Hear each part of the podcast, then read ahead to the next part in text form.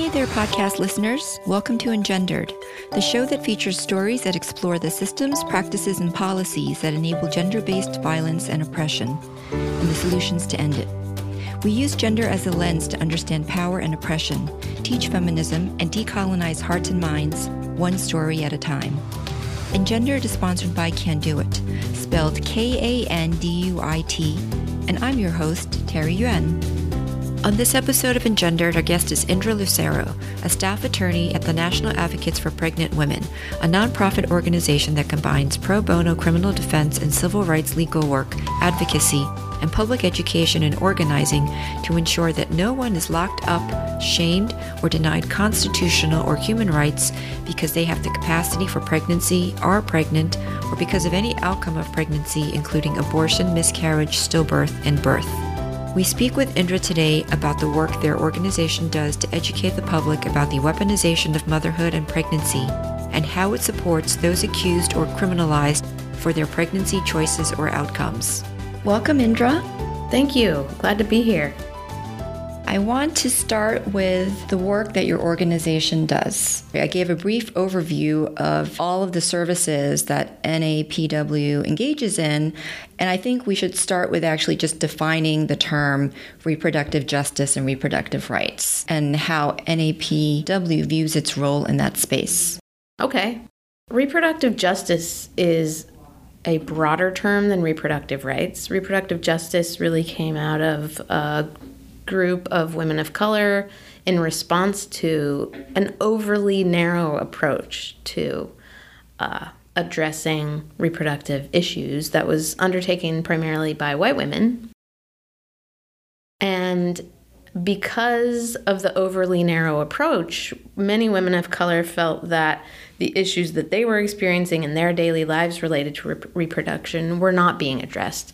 So that could include things like forced sterilizations or not being able to parent fully or parent their own kids. Um, so the term reproductive justice was developed to create a broader space, to create a broader umbrella to address more issues. Um, in contrast, reproductive rights is really just a focus on rights, especially abortion rights. So, um, a much more narrow focus, whereas reproductive justice would include um, being able to have the conditions present to enact your rights, to leverage your rights, um, which can get into addressing things like economic justice, um, environmental justice, um, the idea that if for example, the community in Flint who don't have access to clean water. Um, that's seen as a reproductive justice issue because, of course, it, it directly impacts reproduction, it impacts people's kids. Um, so, reproductive justice is much more broad. And I think you asked too what National Advocates for Pregnant Women's role is in that space. Since NAPW is not led by women of color, generally um, we acknowledge that that's that's a space generally preferred to be led by women of color. But I think NAPW has definitely contributed to reproductive justice space by broadening the conversation, by addressing issues that people are facing that were not being addressed by the abortion rights movement. Speaking of abortion, that's just one aspect of reproductive rights, which has been co opted as an act that is against life, so to speak, by those who call themselves quote unquote pro lifers at the expense of the human rights of pregnant people. Um, so, how do anti abortion laws impact all pregnant people, not just those who want or need to end a pregnancy? What we find is that the sometimes it's exactly the anti abortion laws, but other times it's the thinking that goes on behind the anti abortion laws that lead to the criminalization of pregnant folks for outcomes related to their pregnancy, which sometimes is abortion, sometimes it's miscarriage, sometimes it's stillbirth. So, for example, in Alabama, there's been hundreds of cases that we've documented and others have documented where the chemical endangerment law is being applied to people who use substances during their pregnancy. The chemical endangerment law on its face isn't an anti abortion law. But when applied to pregnant people who are using substances, it takes the idea that a fetus has certain rights and uses it to to leverage this law against pregnant people. So that's one example of of a place where abortion anti-abortion thinking, anti-abortion laws are used against pregnant people for issues not related to abortion. So there was an example of Marshae Jones. Is that how I had to pronounce her name? Could you talk about that case? Another example from Alabama, although we have examples from all over the country, um, is a recent case of Marshae Jones, who was pregnant and got into a fight. And in this fight, she ended up being shot in the stomach, thereby injuring her fetus. And she ended up being charged. So this can be kind of mind-blowing to people. But in fact this is this is true. These are the true facts. The person who was them themselves shot they were the victim of violence they were then charged with manslaughter. And the thinking the reasoning on the prosecutor's part was that this pregnant person never should have gotten involved in a fight because doing that would put her fetus at risk. So it's similar to the law that you were talking about, the chemical endangerment law as well, because it's putting the blame on the pregnant person for any kind of negative outcome that happens to her fetus. Yeah, exactly somehow because we've expanded the notion and, and by we I, I mean culturally um, this is something that we've documented even over the past 30 40 years expanded this notion of the fetus and what the fetus can kind of expect in terms of rights in terms of how the government will protect the fetus that idea has led to charges like Marshae Jones where the state or a prosecutor in the state says boy, I don't like what this pregnant person chose. I, I think how this pregnant person chose to take care of their fetus was not okay and maybe even criminal. And and that thinking leads prosecutors across the country to come up with any anything creative ways. We've had cases where people were charged with concealing a birth, which is a criminal charge, or um, mistreatment of a corpse, um, so what we've noticed is that it's not so much that there are laws that are being created specifically to criminalize outcomes of pregnancy, but the prosecutors are willing to creatively use laws that, that were never intended to be used in the context of pregnancy. And what do you think is the reasoning behind this wave? Why they're willing to do that, to exploit existing laws to think, hurt women? I think the reasoning is a, a disproportionate regard for the fetus. And it's just sort of a, a matter of, of science that you can't totally take the pregnant person out of the equation. but the more that you change the relationship between the pregnant person and the fetus, it, it impacts then how the pregnant person is treated. This happens even in medical care.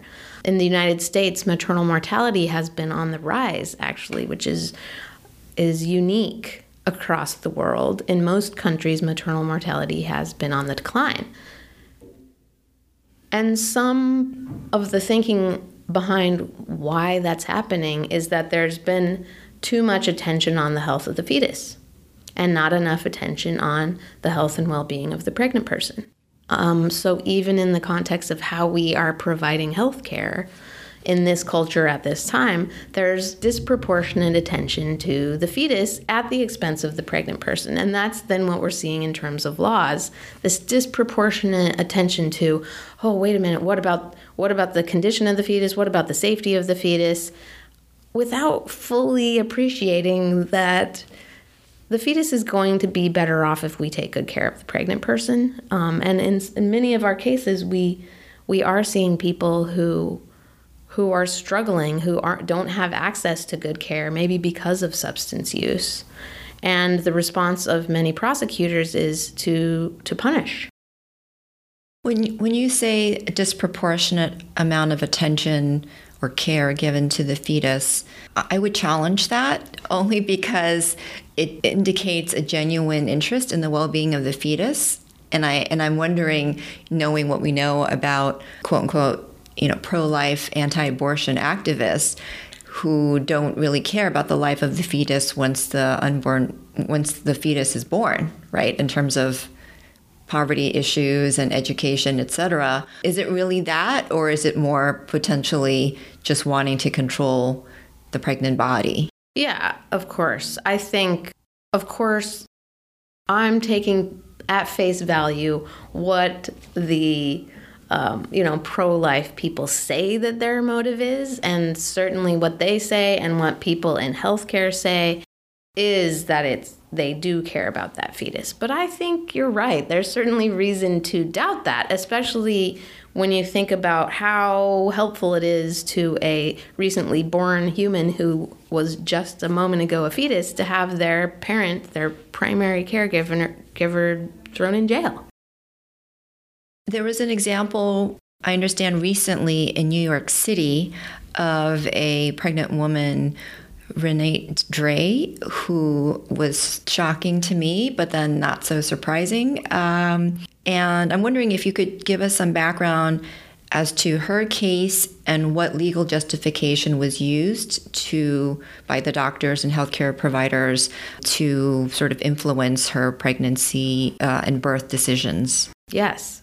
So Rinat Dray was pregnant with her third and had two previous cesarean surgeries, which she found to be quite difficult. Her recovery took a long time.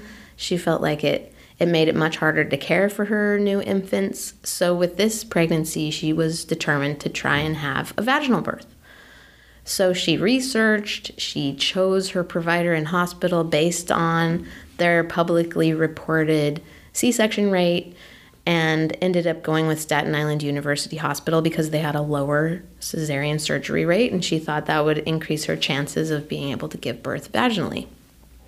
So she had expressed this throughout her pregnancy to her providers, um, who generally suggested they'd prefer that she have a cesarean surgery, but she was undeterred, partly because she knew that the American College of Obstetricians and Gynecologists had just the year before released a recommendation that said if you have had two prior cesarean surgeries, a vaginal birth would be a reasonable choice. Not for everyone, but generally it would be possible. Um, so she knew, despite what her providers were saying, that really it could be possible for her, and she wanted to see that happen. So she goes into birth, she goes into the hospital, she goes into labor, she goes into the hospital. And during her time in the hospital, she's pressured, she's told, You're not going to do it, you can't do this, give up, just let us do the surgery. And she continues to say no until her provider talks to the hospital attorney, talks to his boss, and they decide collectively, well, she is not agreeing to the cesarean surgery, but we really think it's the right thing to do, so we're going to override her refusal. Unlike many people who experience this kind of pressure and coercion, they actually noted this in her chart. They wrote it right there in the chart. The woman has decisional capacity. We have decided to override her desire to refuse. And sure enough, they told her, We're overriding your refusal. They rolled her into the operating room and they performed the cesarean surgery on her. In the process, injuring her bladder, which required additional time in the operating room, so she didn't even get to see her new infant for like eight hours after the baby was born. So, following that traumatic experience, she took some time. Of course, just being postpartum in itself is a process, especially after a traumatic experience. A couple years later, she started to search for an attorney because she felt like this was not right what happened to her. She had a hard time finding somebody, but eventually did find someone who was willing to bring a case. And so she she filed about two and a half years after giving birth a medical malpractice case Now, the legal justification that the hospital and doctors used in order to override her decision really is is in debate. What what justification did they use? Was it legal? Um, but certainly the rationale that they used was that they had a duty to protect the fetus. That they thought that the surgery was going to be better for the fetus, and so they felt like that duty to the fetus was kind of greater than their duty to the pregnant person. And that, that was the thinking. Has that case gone through the court system? Has there been a decision? There has not been a decision. It's still underway and it's been eight years. Um, How is that possible for this? So, this is in not federal court, state court, and it takes literally eight years? Yes, yes, especially for medical malpractice, that's not unusual. Um, and in this case, the hospital and doctors have been fighting it at every step. You know, at each each filing, they'll fight it. They'll make motions to dismiss. Um, just recently, um, Rinat Dray's lawyer added some claims to her initial filing because at the time that she first filed the case, you know, it was just she was lucky to have found an attorney and to get in there under the statute of limitations. So it's taken some time to to really think about what other charges they could maybe make against the hospital and doctors. And they finally added some which include consumer protection, violation of New York state um, discrimination laws, equal protection laws, and the judge earlier this year said, "Okay, yeah, we're gonna we're gonna include these new claims." And sure enough, the hospital and doctors made a motion to. Of course, they opposed that originally, and just recently they asked the judge to review her original decision. So when you know when you fight it at each step, it can take years and years, which of course is partly why many people who have experienced similar mistreatment don't even bring a legal case. Is that the reason why it was hard for her to find an attorney? Because is it a contingency case? Is that how it works? Yes, usually a case like this, you have to find an attorney who's willing to say, okay, in eight, in 10 years, if we get a judgment, then I'll get paid. Um, so that is certainly part of it because for that calculation, they want to feel like there's a high chance that they could pay, get paid, and that there's a good amount of money to sort of spread around for the expenses that it costs for that long. That's definitely a factor for for folks It's just especially in a case like this where yes she was injured during the surgery her her bladder was injured but that the cost of that just in terms of actual dollars the cost of performing the surgery to repair her bladder is not a lot of money. The baby didn't have any injuries so there's not a, lot of money to recoup so in these cases you know, of course, the harm is not necessarily a financial harm. I mean, yes, it took recovery time, things like that, but it's really a psychological harm and it's really a, a, a violation of human rights kind of thing. And there's not a lot of money attached to that kind of harm in our legal system. Is there a possibility if Staten Island University Hospital had systematically engaged in these kinds of practices with other pregnant women uh, or pregnant people that the attorney for Rinat Dray could then add on those cases. Is that is that a possibility? a class action kind of lawsuit. Um, I mean, theoretically, it's a possibility, but pragmatically, it's very challenging. It's hard then to have that group certified as a class, and you have to find those people. I think. I mean, I I've been listening to people tell their stories of these kinds of violations for over a decade. They do happen, but it's extremely rare to have the doctor's chart. She has refused, and I'm overriding her ref- refusal. So, that I think it'd be hard to find enough people with that piece of evidence to make for a class, which is why adding additional claims that kind of get to the the deeper human rights issues is one strategy. And then we're also doing advocacy um, beyond the litigation because litigation can often be kind of narrow and limited. So we're working with legislators to talk about creating new new laws. Some legislators in New York are considering a pregnant patient's bill of rights. New York State already has a great patient's bill of rights that actually, you know, includes the right to refuse. But because we know that pregnant folks continue to be violated in healthcare, some folks are thinking maybe we need to state it even more clearly for pregnant folks. So I understand with Rinat's case that the New York State Department of Health made a determination that her patient's Bill of Rights was violated. So, what kind of teeth does a Bill of Rights have if, you know, once you're, you're you have quote unquote proof or affirmation that it's been violated? Is it just the legal recourse? Exactly. So, unfortunately, the patient Bill of Rights doesn't have a lot of teeth in that if you can prove that it's been violated in your case, you still can't use that in a lawsuit. So that was one of the decisions made in Rinat Dray's case. Of course, she she argued, we have this patient bill of rights. It says I have the right to refuse. I wasn't able to in this case. And the judge just threw that out and said that may be, but the patient bill of rights doesn't let individuals bring a lawsuit based on the patient bill of rights. Um, so all it means is that the Department of Health can then go to a facility and say, hey, facility, you're supposed to be bound by these, the patient bill of rights. You've violated it. Um, and they can, you know, they can fine them, but generally the fines are like literally a thousand dollars. Tiny. It's just not a motivational amount. And they, they can say, hey, you need to change this policy, which is eventually what the Department of Health did to Staten Island University Hospital. They learned of the incident, they reviewed it, they said this is a violation. You're you have to change your policies because what came out during Rinat Dray's case is that the hospital actually had a policy that they called the managing maternal refusals policy. Um, which of course was not known to Rinat Dray, was not made available to people. In fact, many staff people weren't aware that it existed.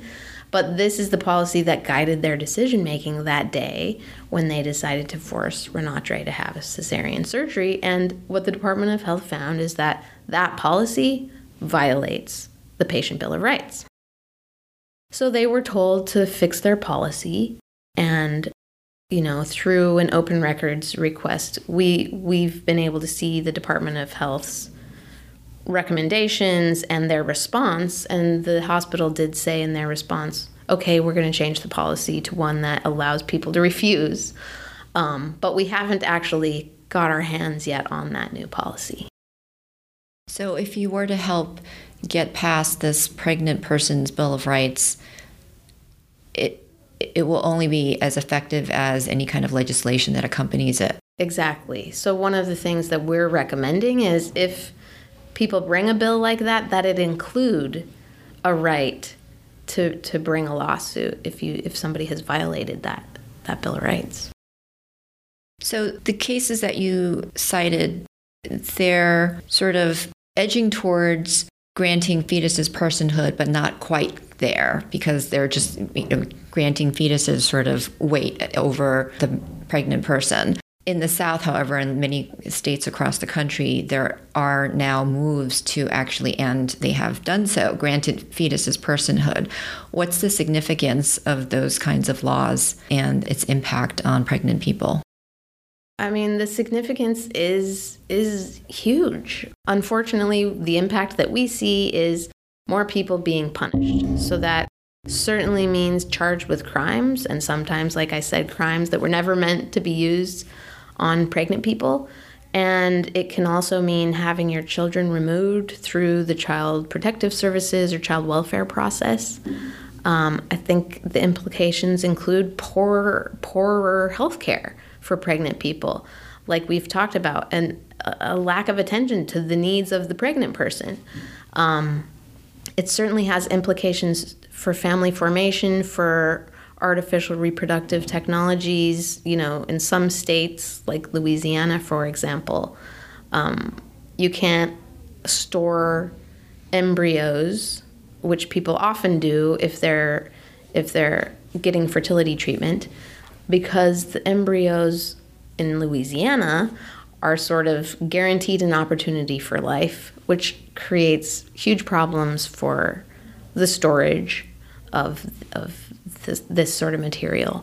Um, so it's just a range. It's a range of problems, including ones that maybe we we haven't seen yet. I mean, I think the Marshae Jones case is a good example. Like it's going to yet another extreme where somebody who was themselves harmed is then charged with a crime.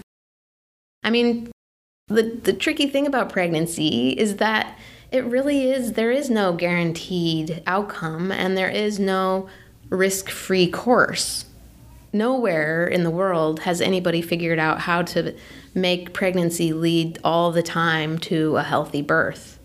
Um, so that really puts pregnant folks in a vulnerable position if they're expected to sort of guarantee an outcome that nobody nobody can guarantee. I want to read some statistics regarding common pregnancy outcomes. 10 to 20% of known pregnancies end in miscarriage. Stillbirth affects 1 in 100 pregnancies every year in, the United States. Nearly 1 in 4 women in the United States will have an abortion by age 45.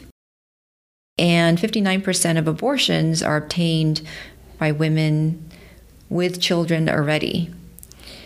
So, you spoke about maternal um, mortality rates and reproductive health in general. In what ways do both of these things are, are both maternal and reproductive health at risk based on these laws beyond just the criminalization of the outcomes should something happen to the fetus?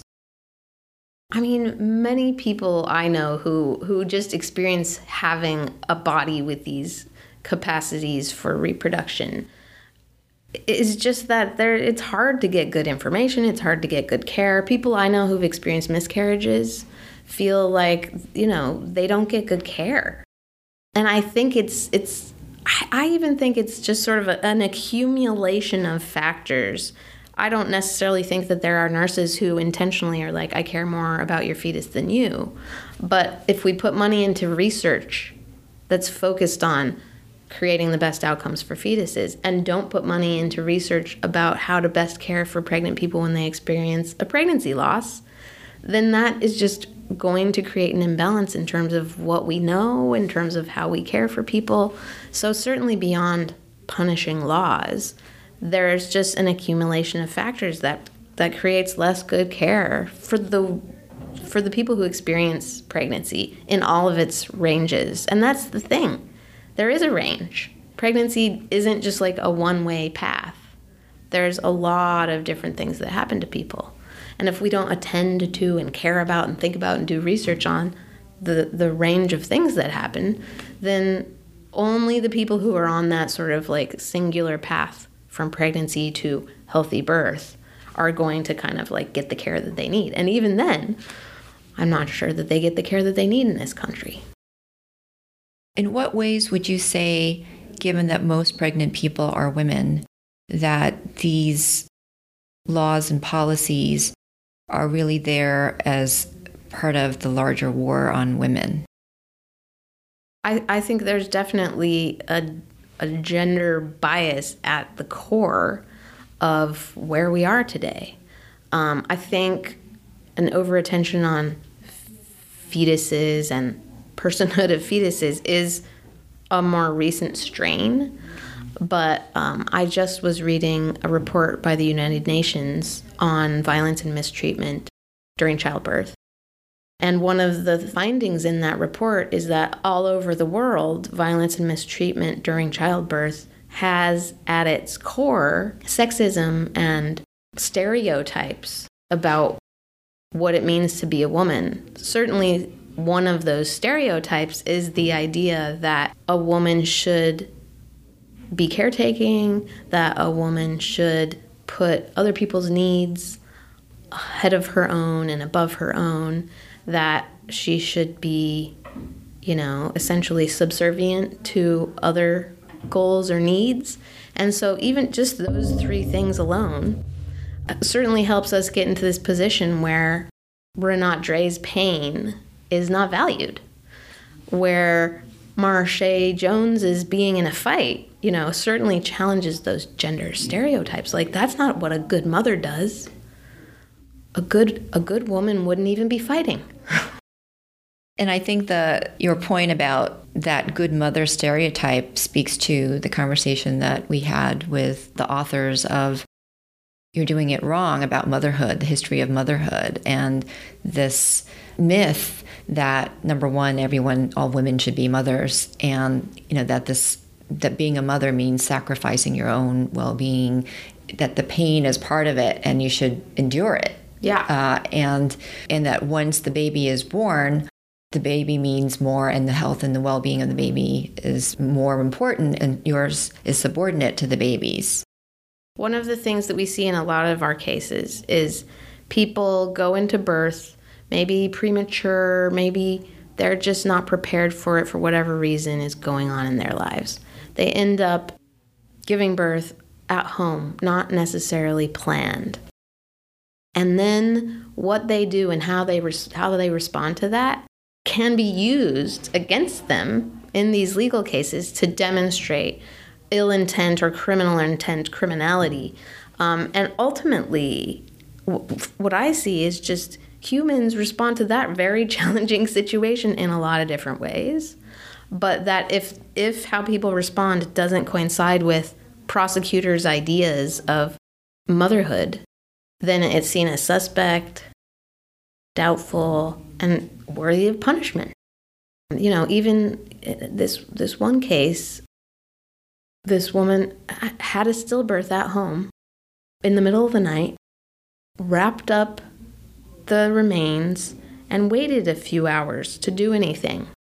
And this waiting and this this not telling anyone what happened was the basis for her being criminally charged. And I, you know, I actually gave birth at home. That's kind of a rare experience and it was planned in my case, but it's quite a, you know, it's quite a thing. I'm not sure that, you know, waiting a few hours, it doesn't even feel like a few hours postpartum. So I just have a lot of empathy for the the folks that we work with who who are faced with situations that are hard situations and deal with them like in the range of ways that that they have the wherewithal to deal with them. But if they don't fit into a certain vision people have, you know, if they're not crying, if they're not emotional, if they're not distraught, then that scene is like not doing what the right mother would do.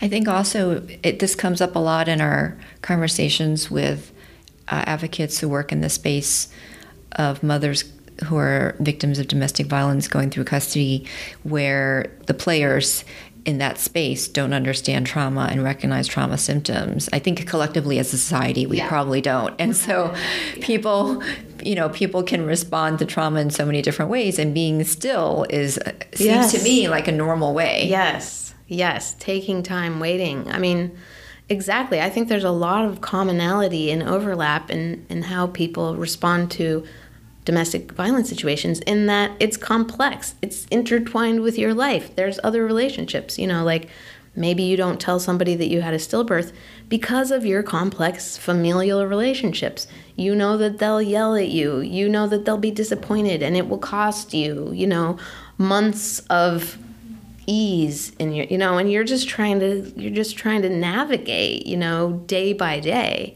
and how people navigate these complex situations is, you know, as diverse as humans. I mean, I and and also you'll be blamed. You know, we have enough people policing pregnant women's diets and nutrition and whether they're smoking or drinking and ca- caffeine, etc. Exactly.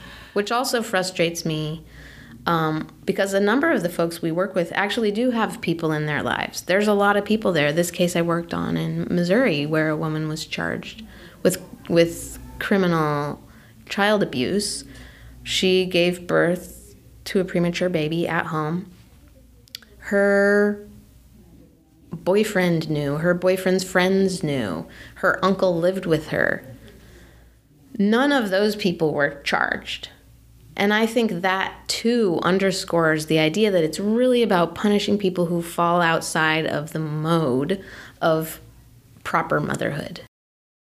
Another analogous example in the domestic violence side is when you don't leave an abusive relationship and then child welfare takes your child away but somehow yeah for failure to, failure to protect but somehow the abuser gets visitation and custody later.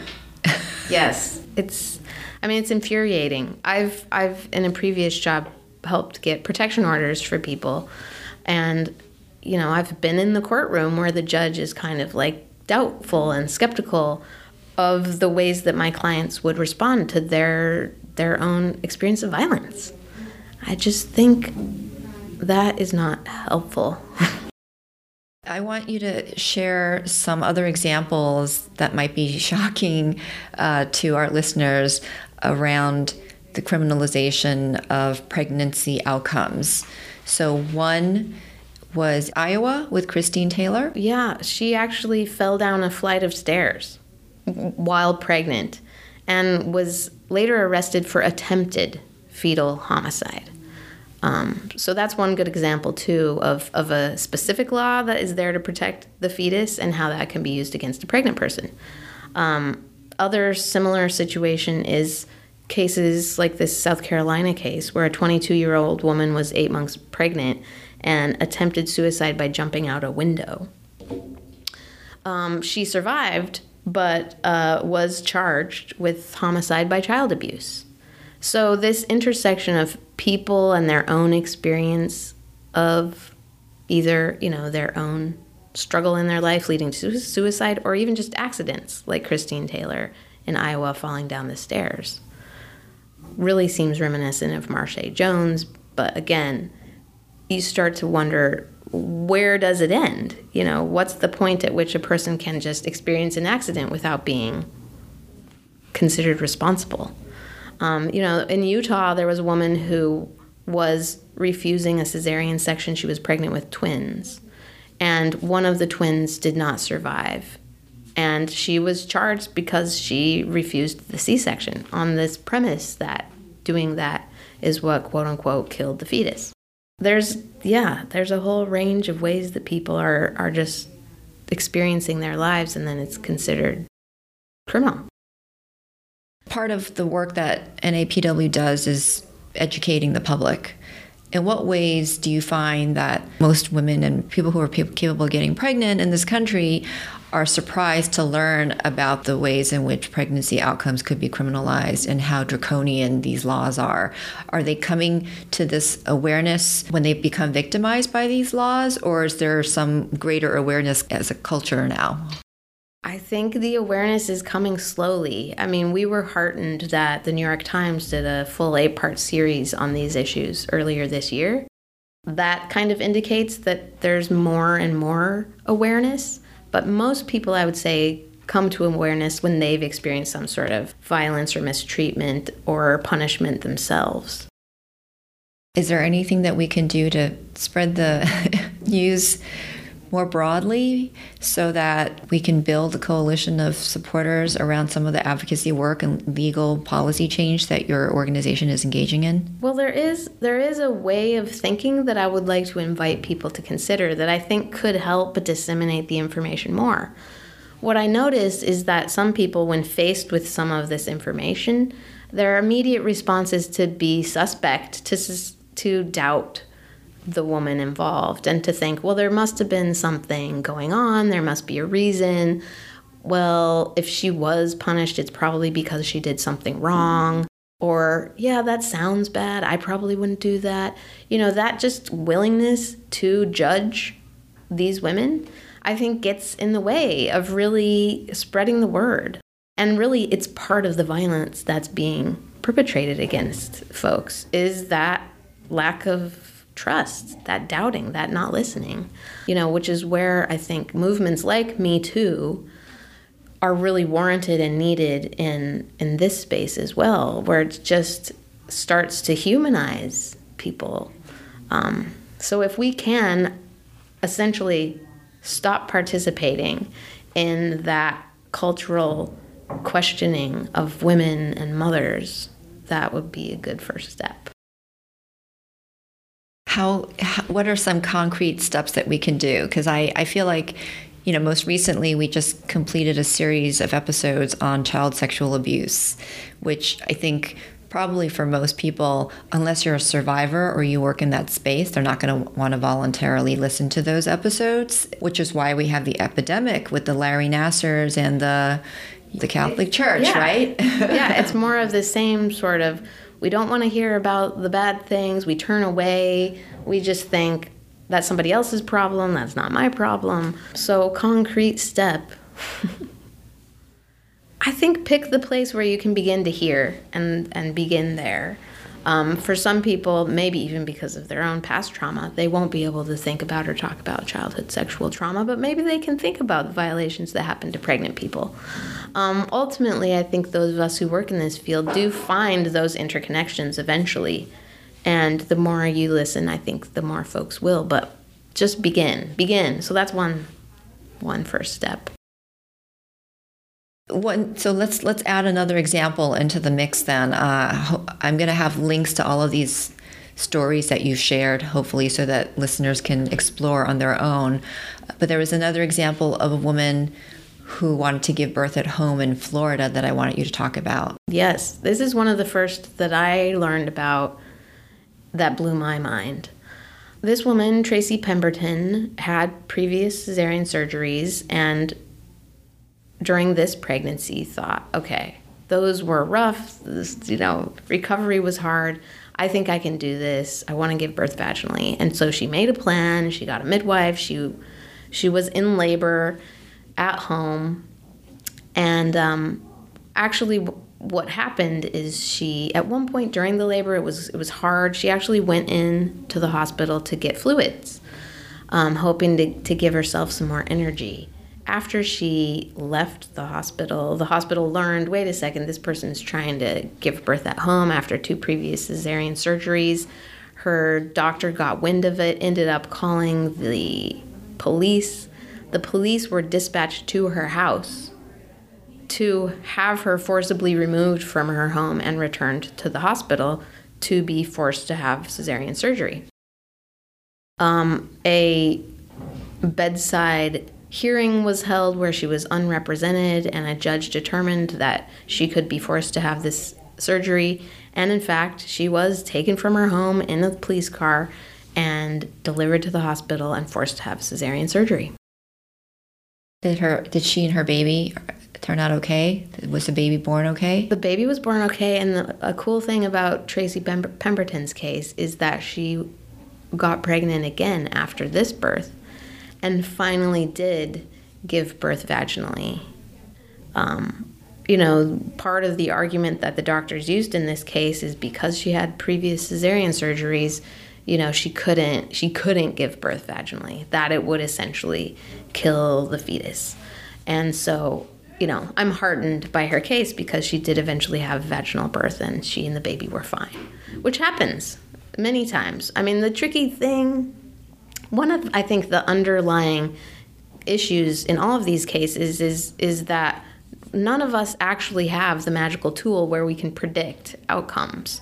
The the doctors didn't actually know that a vaginal birth would have been dire for her or for Rinat Dray or in any of these cases. We that tool does not exist. Um, but it's that that idea that whatever it is, whatever the, the sort of idea of the day is. And at these times, the idea of the day is if you've had two previous cesarean surgeries, you just don't try to give birth vaginally, even though people prove that it can happen. I mean, I feel like there's so much general awareness now from the public that doctors want to take the convenient way out through cesareans. There's been decades of pressure from the medical industry to get women, even in their first birth, to you know schedule cesareans and and so this seems like this is just part of that practice and why people would participate is really confusing to me because so for example the the Florida case the police had an opportunity to say no. Exactly. Right? And yet they're willingly going along with it. And similarly with Staten Island University Hospital, I'm guessing there's nurses and other people in the room that had a chance to say no. And if they actually had some access to the idea that, well, this could be a liability for me to participate. I might be actually harming the baby by doing this and standing up for the overall health outcomes of the baby and the um, yeah. mother, then I feel like then things could shift, but everybody's kind of being complicit. Yes, yes. So much complicitness even amongst people's own family members. There's there's another case NAPW wasn't necessarily involved in this one, but this woman was forced to have an episiotomy while she was in labor, and it was actually recorded on video, which is very traumatizing. Um, but I have watched it, and part of what is so traumatizing about it is you can hear in the background her mom saying, Just do what the doctor says. So it's moms, it's spouses, it's siblings. There's so many people participating in this idea of just do what you're told, just be a good mom. Um, okay, you know, my boss told me to pick this pregnant woman up and take her to the hospital, so I guess I'll do it. Um, but actually, there are many opportunities where individuals, despite the complexity of the systems that we're working in, the criminal justice system, the healthcare system, can make individual decisions that that can minimize these harms, minimize these human rights violations.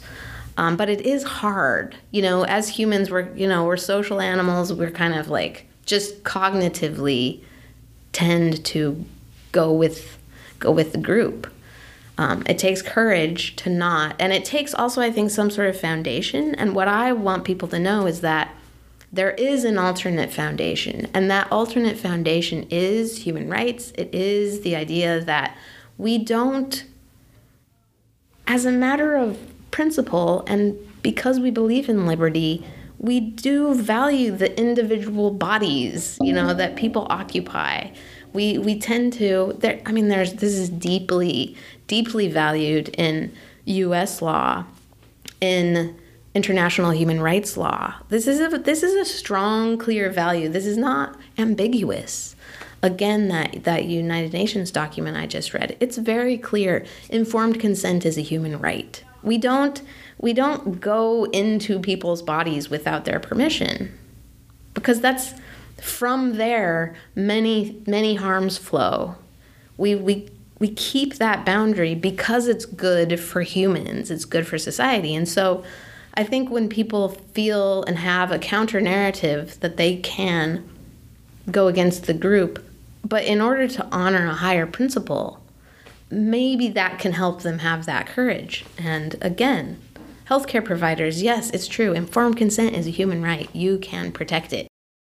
I like the analogy that I've heard people use where you take the gender out of it. So if you had someone, you know, everybody has two kidneys, we're born in theory, uh, and you have someone with kidney failure, and if you have two healthy kidneys and you can live with one, you need informed consent to donate your kidney to the person who's going to die. We You're don't not going to just put, yeah, take you out of your house and bring you to the hospital and just say, "Hey, this person needs your kidney." You have no say in it. This is very, very clearly established, strong principles in the law. And of course, you know what I find is when it comes to pregnancy, people are not quite willing to accept that kidney analogy because it's like, but it's different. And I'm okay with the fact that it's different. We can acknowledge the fact that it's different. For me, even the fact that it's different, maybe even because it's different, we want to honor the integrity of that pregnant person's body because to, a violation at that juncture has generational implications. We want we want to we want to begin to communicate our value of liberty and protection of individual self determination right from the beginning. So, of course, we should do it at pregnancy. Of course. And, and, and some of our other guests in the past who've, whose expertise is around pregnancy and breastfeeding, they've talked about sort of pregnancy culture where people seem to have a right to want to touch the pregnant person's body, right? The belly, um, kind of like white people feel like it's okay to touch a black person's hair, right? And and so just like the body of the pregnant person belongs to all of us, and we all get to share. And then once the baby is born, we get to make decisions and judgment around whether they're breastfeeding in public. If they're doing it right, we'll be full of judgments about how the baby's wrapped or not wrapped or dressed or not dressed or have booties or hats or whatever. Yeah. I think there's probably an analogy too in the domestic violence realm in terms of the importance of protecting that that person in the family system that kids kids don't benefit by having a parent who is tormented you know kids don't benefit by punishing that person for how they're responding to their situation. Similarly, you know, new infants don't benefit by having a traumatized parent. Yeah, and and that actually was what I wanted to bring up as a, another case. So when we talk about reproductive rights and reproductive justice in my social media and my sort of philosophy, I also include the decision, the autonomy for um, people to have a healthy relationship with their child and to have a relationship with their child. That's part of reproductive rights and justice, and not to have to parent with an abuser, mm-hmm. as an example. And so I know that NAPW had worked on years ago the case um, representing Sara McKenna, who was a uh, in a relationship with the Olympic skier Bode Miller and and so f- for me that was a big case that really influenced a lot of people in my network because my understanding was was in California when she met him and then decided to move to New York to attend college and take care of herself. And the judge in New York who I actually believe I appeared in front of called her move quote unquote irresponsible and reprehensible because and accused her of trying to of a forum shop and so just and I, I know later that you know, the outcome was positive for her but it took years yeah. Um, and so the idea that um, a putative father gets to decide where you as a pregnant woman live or move and whether you even have a right to move in space and time I think is very handmaid's tale. Yeah, exactly. It gets to this same principle. We honor the liberty of individuals because, I mean, if you just think it through, these kinds of things are possible then. And what we know is that women experience this kind of uh, blurring of those boundaries of liberty much more than men. And it's just, again, I think based on these stereotypical ideas. As a queer person, I feel we have a lot to offer um, in terms of breaking stereotypes in family making and expectations about what certain roles need to be. Um, there's there's an author who recently wrote or was having published a law review, which I'll send you, suggesting that the that we should ha- we should develop a sort of cultural scheme whereby the pregnant person is the one who gets to determine who the co-parents are with the idea being exactly that. If it's not the co if it's not the pregnant person who gets to to decide then there's the risk and possibility that people like abusers could have control over that body and that person and their decision making I think it makes a lot more sense to, to sort of just, you know, it's pragmatic, it's logical, it's, I think it's fair and decent to, to honor that pregnant person's, yeah, ability to move and make decisions about what's going to be best.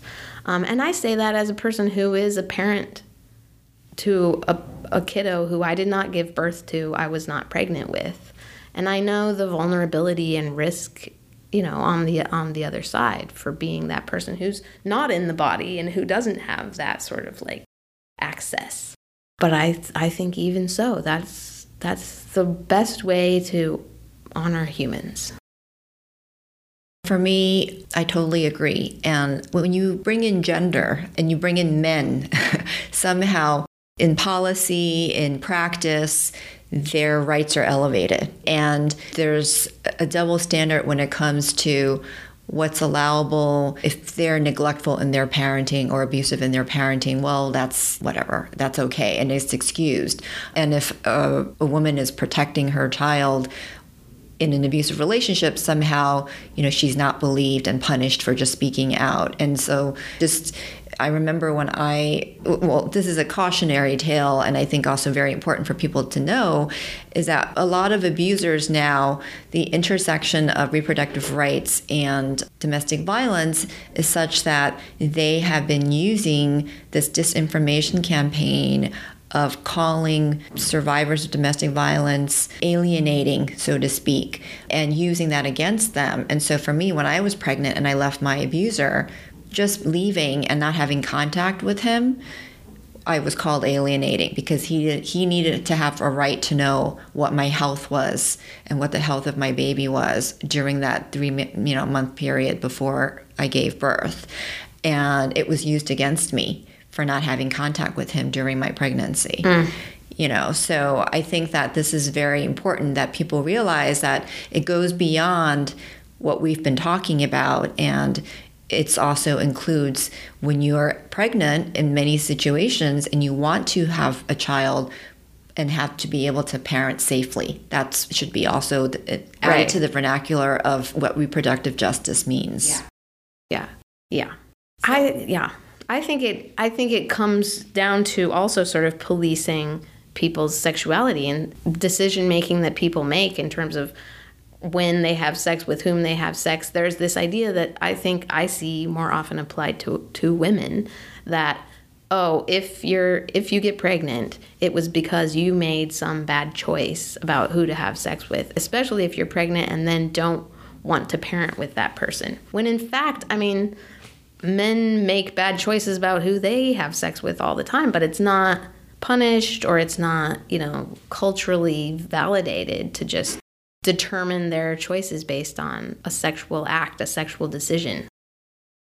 I'd like to turn to more positive success stories, hopefully. Um, can you share with us NAPW's successes with regard to legal advocacy and some of the work that you've been doing around changing policy and public education?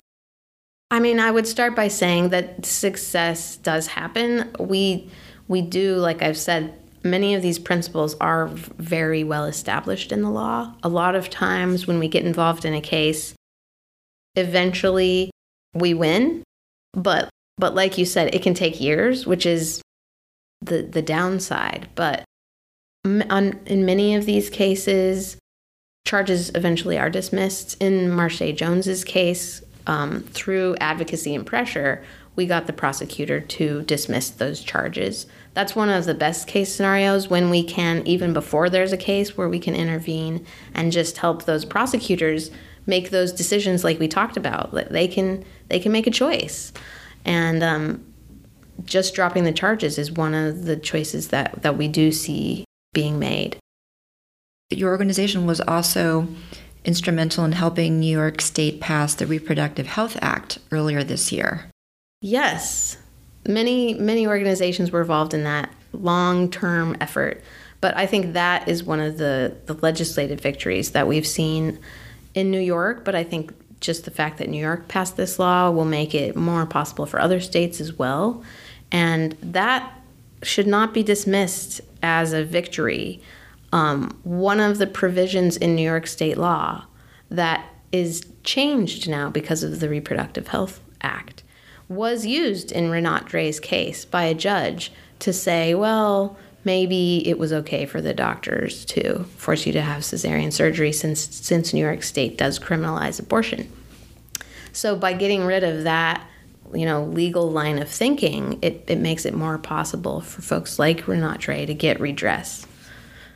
Um, and we are working on other policy issues across the country, including in New York like I mentioned, this potential pregnant person's Bill of Rights.